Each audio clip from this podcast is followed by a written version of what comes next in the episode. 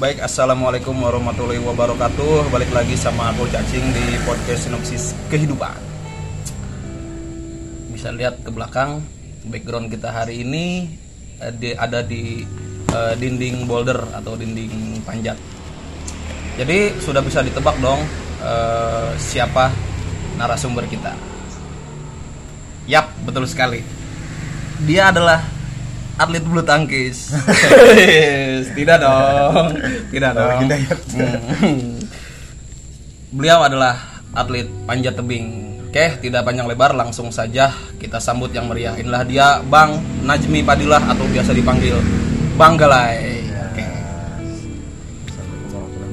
Waalaikumsalam. Oke. Jadi em, kita akan berbincang-bincang mengenai eh, perjalanan karir bel- apa perjalanan perjalanan karir beliau eh, di bidang eh, panjat tebing ini. Oke.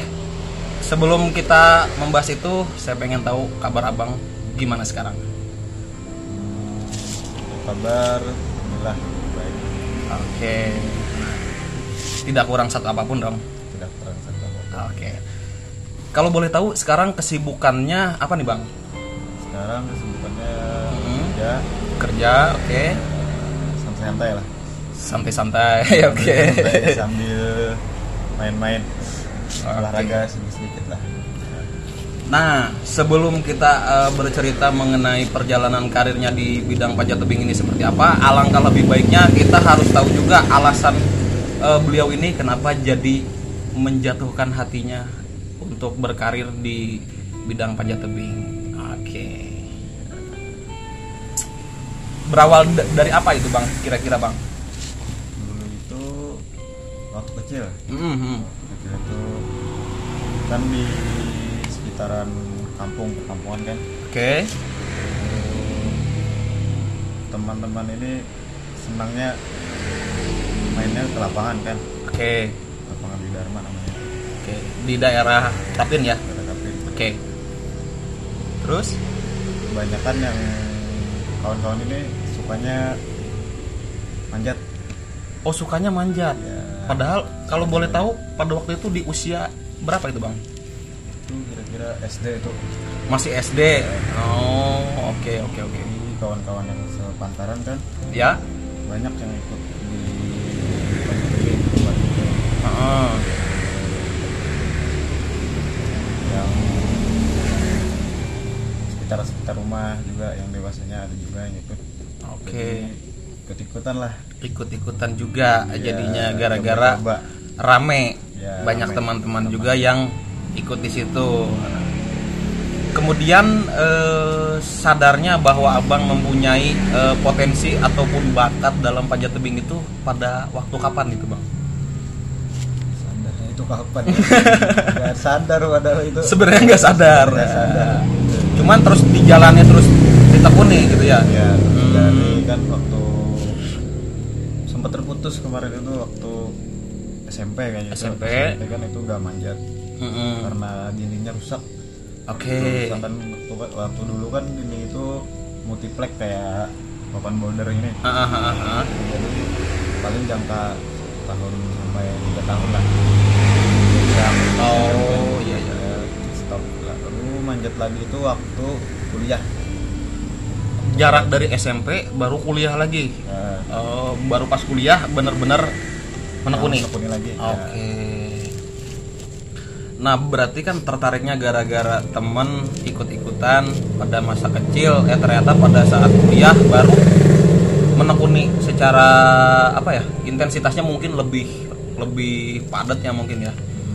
Nah, terus apa yang Abang pikirkan setelah kuliah itu berkarir di dunia panjat? Apa sih yang mau dicapai dari manjat ini? kalau dicapai itu kan dulu itu targetnya kalau bisa masuk pon Mm-mm. dapat emas jadi PNS kan Gokil. bonusnya itu kan ya, targetnya itu kan bisa bagian keluarga Yoi. gitu kan Itu targetnya dulu Target utama itu. keuangan Nah, pada saat kuliah itu eh, di mana latihannya? Kalau latihan? ke mana-mana itu latihannya dulu kan ke sekre-sekre mapala-mapala di Banjarbaru dulu itu Oh iya iya iya. kan dulu waktu di sekre mapala kita itu kan Ya. belum ada belum ada Belum punya ada. fasilitas lah intinya ya. sekarang Ha, ha, ha. colok-colok Jadi latihan ikut di sekre orang di mana-mana itu ya keliling ya jadinya. Iya. Nah, kemudian nah target pada waktu itu nih harus harus sampai di mana nih kita? Abang nih nah pada waktu itu harus ngejar sampai ke mana tuh? targetnya itu harus nomor satu di Kalsel Harus jadi juara satu di Ya. Kalsel. Oh, Ya. gokil. harus itu Nah, dengan eh, target abang harus juara satu di Kalsel nih. Nah, kiat-kiat apa yang abang lakuin pada waktu itu? Waktu itu saya berlatih sama senior senior yang sudah panjat kan juga Mhm. yang ada di Banjarbaru Terus, ke ke sekre-sekre PPTI kan oke, TPT itu Federasi Panjat Tebing Indonesia ya. ya Hmm. buat buat sparring sparring Oke. latihan fisik lah lain-lain sebagainya tanya-tanya sama atlet senior kalau Oke. dulu nggak ada pelatih nggak ada pelatih Nggak ada pelatih. tetap kayak Ah, sekarang ah, ah, ah. sekarang udah enak sekarang enak sekarang Jadi dulu tuh kalau misalkan mau latihan datangin seniornya baru diajarin gitu ya, Ya, sistemnya. sistemnya. Oh. programnya mana tanya-tanya Nah, yang yang bikin programnya siapa berarti? Senior itu kah atau abang sendiri kah bikin program juga atau gimana? saya sendiri kalau itu kan apa saya nyat catat sendiri apa ya kira apa namanya itu saya rancang sendiri Hmm. kalau gimana jadwal jadwal latihan per hari gimana Oke. tesnya gimana saya program sendiri kalau dulu itu Oh, jadi eh, si senior ini hanya membantu untuk eh, memuluskan target abang itu ya. Ah, Oke. Nah, pada saat eh, kuliah itu prestasi apa tuh yang abang dapatkan di bidang panjat ya, jangan di bidang lain dong. Kuliah juara atau gimana itu Ah, ah, yang yang di panjatnya nih ada ada dapat eh, juara kah di lomba atau gimana gitu? ada dulu waktu di Banjarbaru sering Mm-mm. waktu di apa Turnamen antar mapala itu ya? ya turnamen antar mapala itu Mm-mm. lumayan lah menjuari terus kalau ada kelas mapala Oke. Berarti itu abang masih amatir berarti ya pada waktu itu ya? Kalau masih ikut di kelas itu kan? enggak kalau itu kan apa kalau mapala kan boleh ikut kelas mapala gitu Heeh, heeh. kalau kebiasaan kan yang kalau kalau di mapala ini kan yang baru-baru bisa manjat Nah, betul. jadi yang apa saingannya itu nggak terlalu nggak terlalu gimana nggak terlalu terlalu sudah terbiasa gitu Iya, iya, iya. Intinya kita bisa berpeluang apa mem- memiliki peluang juara ya gitu ya. Ah. Ikutlah abang di situ. Juara kan beberapa kali itu ya. lumayan. Beberapa kali beberapa kali juara. Nah, setelah abang dapat juara tuh, apakah sampai di situ saja? Atau ada hasrat nih pengen, uh aku harus dapat eh, lebih dari sekarang. pengen. Ya. Dulu targetan itu udah tercapai kalau yang ingat mapala. Ah, mau target tingkat provinsi lagi oh kan, tingkat provinsi. tadi kan, Ah, ah, ah, ah. juaraan di Porprov Oke. kemarin itu Nah, bagaimana perjalanannya abang bisa sampai ikut di Porprov? Wah, boleh deh diceritain. kalau sampai ikut di Porprov itu kan biasanya itu dari kabupaten ini ngambil apa ngambil atlet itu dari Ah. asli daerah gitu. Putra daerah, oke. daerah, Ah, ah. kan. Terus? dari kecil kan udah tahu mereka kan itu kan Mm-mm. kayak manjat juga kan Oke. Lirik lah waktu sering lom, sering juara di kelas mapala kan Ah, waktu di Banjarbaru itu kan manjat diajak ke Porprov Oh, berarti untuk mewakili Kabupaten Abang ini. ya, kabupaten. Oke. Nah, proses seleksinya gimana sih Bang kira-kira untuk sampai ke tahap kita bisa tampil di Porprov deh gitu. Seleksinya seperti apa sih gitu? Kalau dulu nggak ada seleksi, Hah? soalnya Serius? soalnya kan dulu itu nggak terlalu banyak yang suka manjat. Kalau yang Oh, angkatan- masih sedikit gitu ya orang-orang saya yang- yang ah. kecil kan udah pensiunan oh udah nggak nggak lanjut manjat lagi Iya, Jadinya paling yang berapa orang itu dulu jadi itu pada waktu itu kalau boleh tahu tahun berapa itu bang kira-kira tahun 2017 17 2017 itu porprov yang di. Tabalong ya Tabalong. Tabalong nah sampai ke tahap seleksi nggak ada berarti terus abang terpilih eh, untuk mewakili Kabupaten Tapin pada waktu itu kan Iya. Hmm. Eh, kalau boleh tahu nih ab- abang nih spesialis kalau manjat itu di kategori apa sih? Kalau boleh tahu? Kalau yang berminat itu dulu itu di boulder. Oh boulder. Sama lead dua boulder sama lead yang abang konsentrasinya di situ ya. Kenapa jadi memilih eh, boulder dan lead bang? Ada apa di situ gitu? Kalau boulder sama lead ini kan udah udah dari dulu. Hmm. dari dulu kan sama sering juara di sana. Kalau Oke. kelas-kelas yang kejuaraan kelas eh, kasel Heeh. ya sering juaranya di kategori itu Oh di, di, di dua kategori itu ya. Ha-ha. Kalau misalkan disebut kesulitannya untuk boulder itu apa sih bang? Kira-kira bang? kesulitannya Heeh. biasanya jalur-jalurnya jalur-jalurnya kan biasanya beda-beda tiap Ah, tahap, ah, ah. apa tahap ya tahap kualifikasi Oh itu beda-beda pasti jalurnya. Ya. Oh berarti itu makin makin dia makin tinggi tingkatannya berarti makin susah Ya, jalurnya. Oh. pegangannya juga kan berbeda itu susah Nah kalau boleh diceritakan konsep boulder itu secara umumnya itu bang seperti apa sih? Harus gimana kita itu posisinya seperti apa? Terus eh, cara-caranya seperti apa? Kira-kira?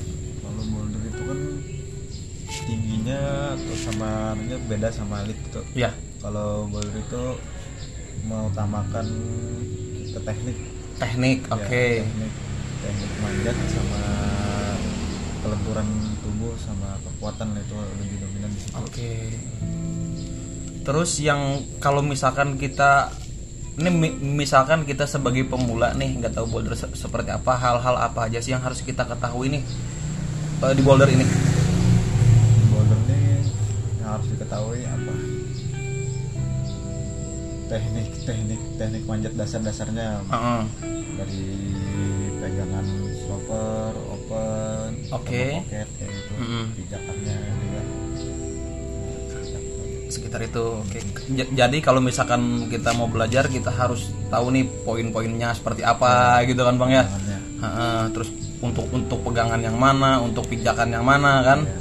Nah, kalau misalkan kita udah eh, mencoba sebagai pemula terus kita mau latihan rutin, nah latihan seperti apa sih Bang kira-kira yang ideal menurut Abang Iya. untuk bouldering ini?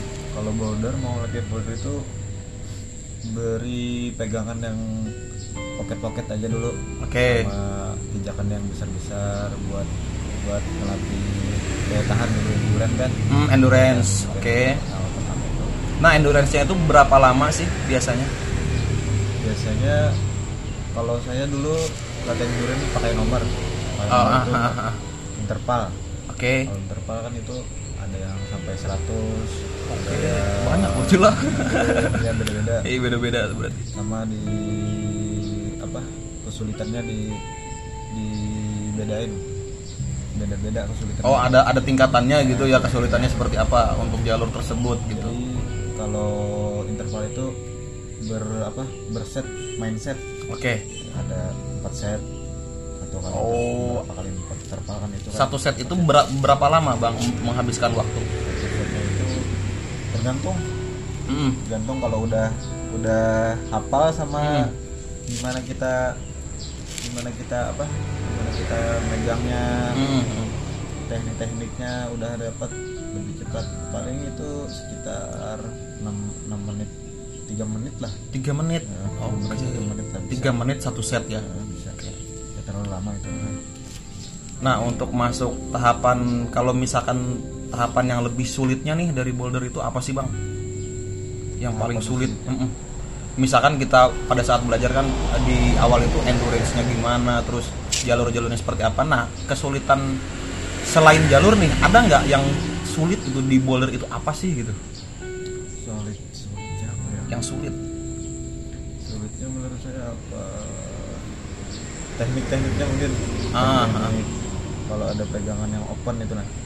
jadi kalau misalkan di perlombaan nih bang eh, let's say lomba di porprov sama lomba di tingkat na- nasional di pon nih misalkan nah kira-kira kesulitannya atau perbedaannya antara dua perlombaan itu di mana apakah jalurnya doang atau ada lagi selain jalur gitu Grade-nya itu. Grade-nya. Grade-nya ya.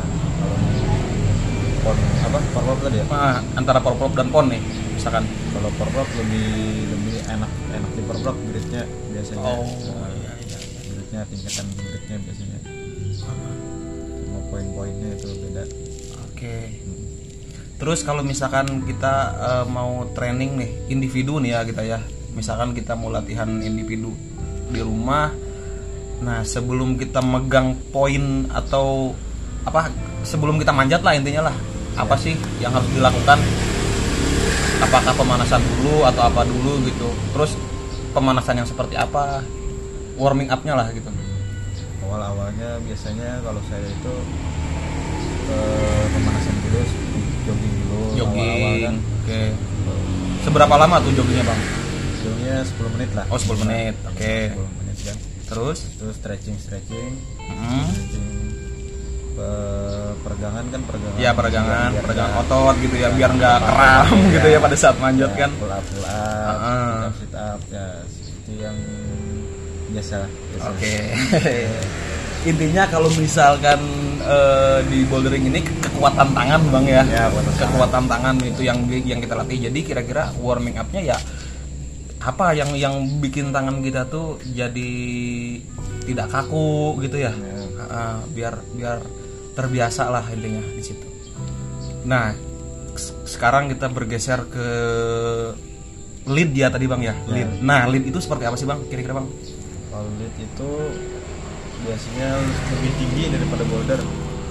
dindingnya lebih tinggi ya ah, ah. ketinggiannya ketinggiannya sekitar 15 15 sampai 12 bisa. oke uh tinggi lumayan ya Kalau manjatnya pakai tali kita di mantel itu kan Ah, ah. biasanya kalau pemanjatnya sekitar 8 menit 4 menit 8 menit batas waktunya. oh Kalau maksimalnya perlombaan, perlombaan. oh iya iya iya iya. nah di kalau misalkan di antara boulder dan lead nih abang lebih dominan lagi yang mana nih lead atau boulder 50 50. Eh, oh 50-50 lah 50-50 ya. sama-sama kuat nih sama-sama imbang lah Ah, di lead ini sendiri kan beda tuh dengan boulder bang. Yang pertama dari medi eh, dari medianya ya beda ya. Medianya beda, terus teknik yang dilakukan pun beda. Terus alat-alat yang digunakan pun beda ya. sama tapi Sama tapi ada eh, lebih, lebih Mungkin kan- lebih banyak lead lah. ah, ah, lebih ba- lebih banyak di lead lah untuk peralatannya. peralatannya. Nah untuk di lead sendiri kalau misalkan pemula nih pengen nyobain lead, nah gimana tuh bang kira-kira bang? Kalau mau coba lead itu biar kalau awal-awal pemula biasanya pakai top runner aja dulu. Oke, top runner. nggak pakai apa? Nggak pakai runner masang runner Oh, dari, nggak- dari bawah nggak perlu masang nih. itu kan. Ah. Eh, Kalau misalnya pegangannya yang juga yang enak. Jadi sama si runner tuh udah terpasang di itunya bang ya apa namanya? Top runner di top Di apa? di atas. Oh di atas. Oh iya iya iya. Itu lebih aman ya? lebih aman. Lebih aman. Oh kalau misalkan kita masang dari awal nih, kalau untuk pemula itu Kalau tidak recommended ya. Ah. Jadi itu menggunakan bilayer juga kan ya Bilayer juga. di lead itu sendiri. Nah kalau misalkan di perlombaan nih, eh, di perlombaan porprov misalkan eh, lead itu seperti apa sih bang? Jadi di, di perhitungan waktukah atau teknikkah yang dinilai atau ada penilaian tersendiri bang? Penilaiannya seperti apa sih gitu? Kalau lead nilainya diambil dari ketinggian sama waktu juga. Ketinggian yang pertama waktu, Ya, waktu. terus kalau waktu itu diambil dari kalau si pemanjat itu sama jatuhnya di poin yang terakhir terakhir sama sama dia jatuhnya poin itu juga dia jatuh situ dihitung diambil dari waktu. poin terakhir yang dia pegang nih. Ah. Oh di situ dia yang dihitung waktunya. Ya, Oke. kalau misalkan sama. Ah, oh iya ya. Kalau misalkan ada yang sama nih dengan peserta lain ya, ah, ketinggiannya. ketinggiannya sama dengan peserta lain, Iya, itu yang diambil. yang atau hal-hal yang bikin kita jadi diskualifikasi itu apa bang kalau misalkan di perlombaan lead kalau itu biasanya kalau injak injak hanger. Nginjak hanger ya satu kan, terus ya, itu kita kaki keluar dari bat- batas dinding. Oh samping kiri kanan misalkan ya, Ya. kita keluar d- dari situ itu didiskualifikasi? Nah, hmm, oke. Kita menumpuk kan di hanger atau keluar menumpuk juga. Kalau kita nginjak naik. papannya bang? Injak papan yang nginjak papan yang nggak ada poinnya nih untuk untuk kaki aja. Ke bapak Oh, nggak apa-apa itu? nggak diberi tanda oh iya iya. Hmm. Biasanya ada iya iya iya ada ada tandanya gitu ya Tandanya.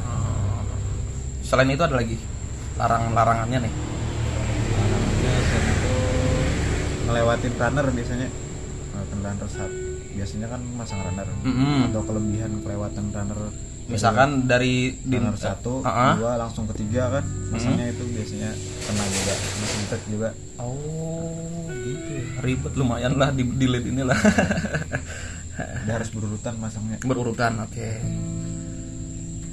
Kesulitannya kalau di lead itu sendiri apa bang? Kesulitannya dari jalur juga biasanya. Oh jalur juga? Kesulitan jalur. Ah. ya, sama pegangannya pegangan jalur ya, mana harus masang runner juga ya kita sama iduran itu. Oh. Kalau nggak kuat-kuat iduran kan dapat jalur yang susah. Kaget. Ya, pasti ya? kaget kan kaget. langsung gendut Iya. tangannya. Ah, ah, ah. Pernah nggak abang pada saat ikut lomba, misal nih gugup dalam artian, uh, tangan bergetar karena ditonton ribuan pasang mata, misalkan, pernah nggak bang? Satu Pernah, waktu, pernah. itu ya. pasti itu Gi- eh, gi- grogi itu Ya, grogi Ya. kan, aduh lagi macet nih, tangan ikut bergetar kan gitu ya. Nah, gimana tuh bang cara mengatasinya grogi tersebut? biasanya itu tuh kalau grogi itu di awal-awal biasanya jabatan mau mau manjat tuh kan ah, ah. kalau di tengah-tengah udah udah udah sampai tengah-tengah ambil napas tenang habis itu Ah. relax gitu jadinya Intinya berusaha untuk tidak panik ya. ya, biasanya awal-awal mau awal mau awal-awal Ya. papan pertama itu biasanya apalagi misalkan kita lihat eh, pemanjat yang sebelum kita manjat nih eh, nilainya bagus misalkan Ya, menurut kita nih itu itu juga. itu ngaruh gitu Pak. Ngaruh, itu ngaruh. oh ngaruh juga ya ke mental kita tuh Nah, kalau nggak terbiasa kalau udah terbiasa Oh, berarti ini aman tinggal seiring berjalannya waktu dan semakin tinggi jam terbang kita maka kita akan semakin tenang berarti ya nah, di lomba itu nah pencapaian abang nih yang paling tinggi di dunia panjat ini sampai mana bang? Pencapaian paling tinggi yang terakhir ya terakhir panjat kemarin di Prapon. Oke. Prapon kemarin. Dapat medali perak. 2000 berapa itu bang? 2019 2019 dapat medali perak untuk prapon Prapon zona 3 ya? Bergu bergu boulder oh di di, di kategori boulder ber- bergu ya? Oke di kategori boulder bergu dapat medali perak. It's okay sih keren.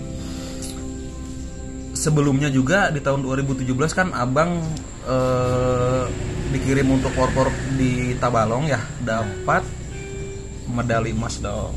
Emas alhamdulillah kemarin waktu di Tabalong itu dapat dua emas.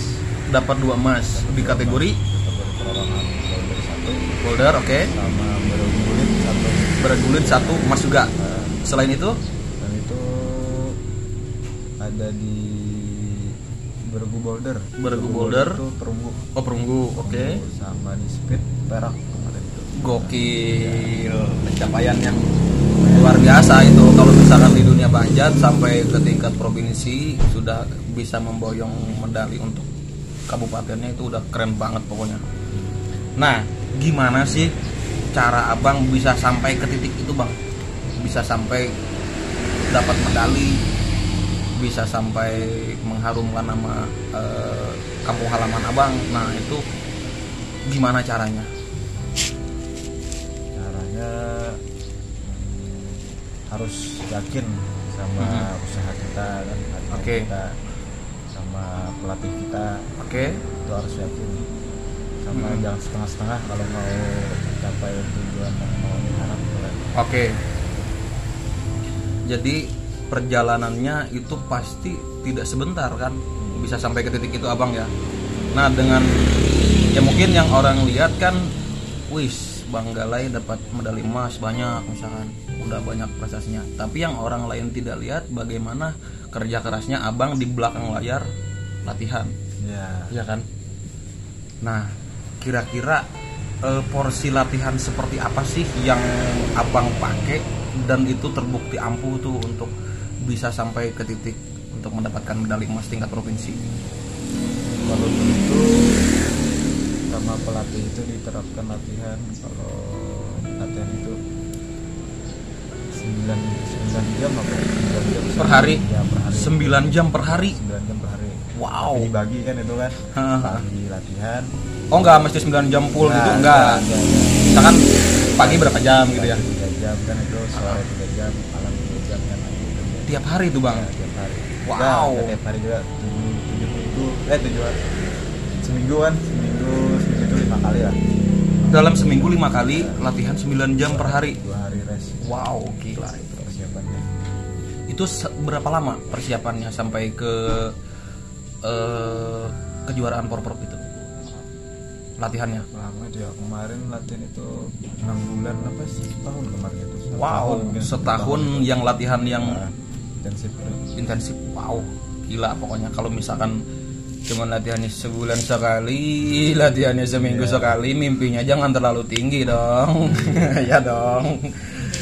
Berarti intinya kemauan yang kuat dibarengi de- juga dengan usaha yang gigih juga berarti kan? Nah jadi eh, bisa kita petik pengalaman dari Bang Galai itu sendiri bahwa mendapatkan emas itu bukan akhir dari segalanya tapi itu awal dari eh, kesuksesan-kesuksesan yang akan diraih berikutnya ya. jadi jangan pernah berpuas diri juga Bang ya Jangan. jangan pernah pernah berpuas wah aku sudah emas nih aku sudah sampai sini nih kejuaraan ini jangan itu jumawa namanya kan cuman yang jelas intinya kalau misalkan kita fokus atau tekun dalam suatu hal apa pun bidangnya usaha yang keras dijamin pasti hasilnya tidak akan eh, mengkhianati proses kita. Nah closing statement deh dari Bang Galai buat teman-teman pemula yang atlet a- apa pemula yang mau me- me- apa ya pemula yang ingin mencoba deh di dunia panjat seperti apa. Silakan bang. Pokoknya jangan jangan takut untuk memulai kan? Oke. Untuk teman-teman yang ingin ikut manjat Hmm.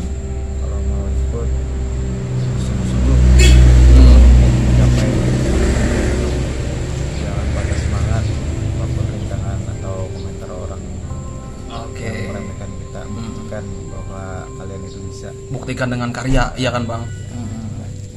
Keren pokoknya bincang-bincang kali ini tentang dunia panjat oke lah. Keren pokoknya. Eh mungkin itu saja eh, dari kami bincang-bincang kami. Terima kasih banyak bang Galai udah berbagi pengalaman abang sebagai atlet yang sangat luar biasa pencapaiannya. Eh makasih banyak sudah mampir di podcast sinopsis kehidupan Eh, assalamualaikum bang Waalaikumsalam Nah, itu saja yang bisa kami sampaikan. Ini chatting story, ini podcast sinopsis kehidupan. Semua itu berawal dari keresahan dan secangkir kopi yang dipadukan. Terima kasih banyak buat teman-teman semua yang udah setia nonton podcast sinopsis kehidupan. Salah hilapnya mohon maaf. Ini cerita kami. Wabil topik wal hidayah. Wassalamualaikum warahmatullahi wabarakatuh. Kami pamit.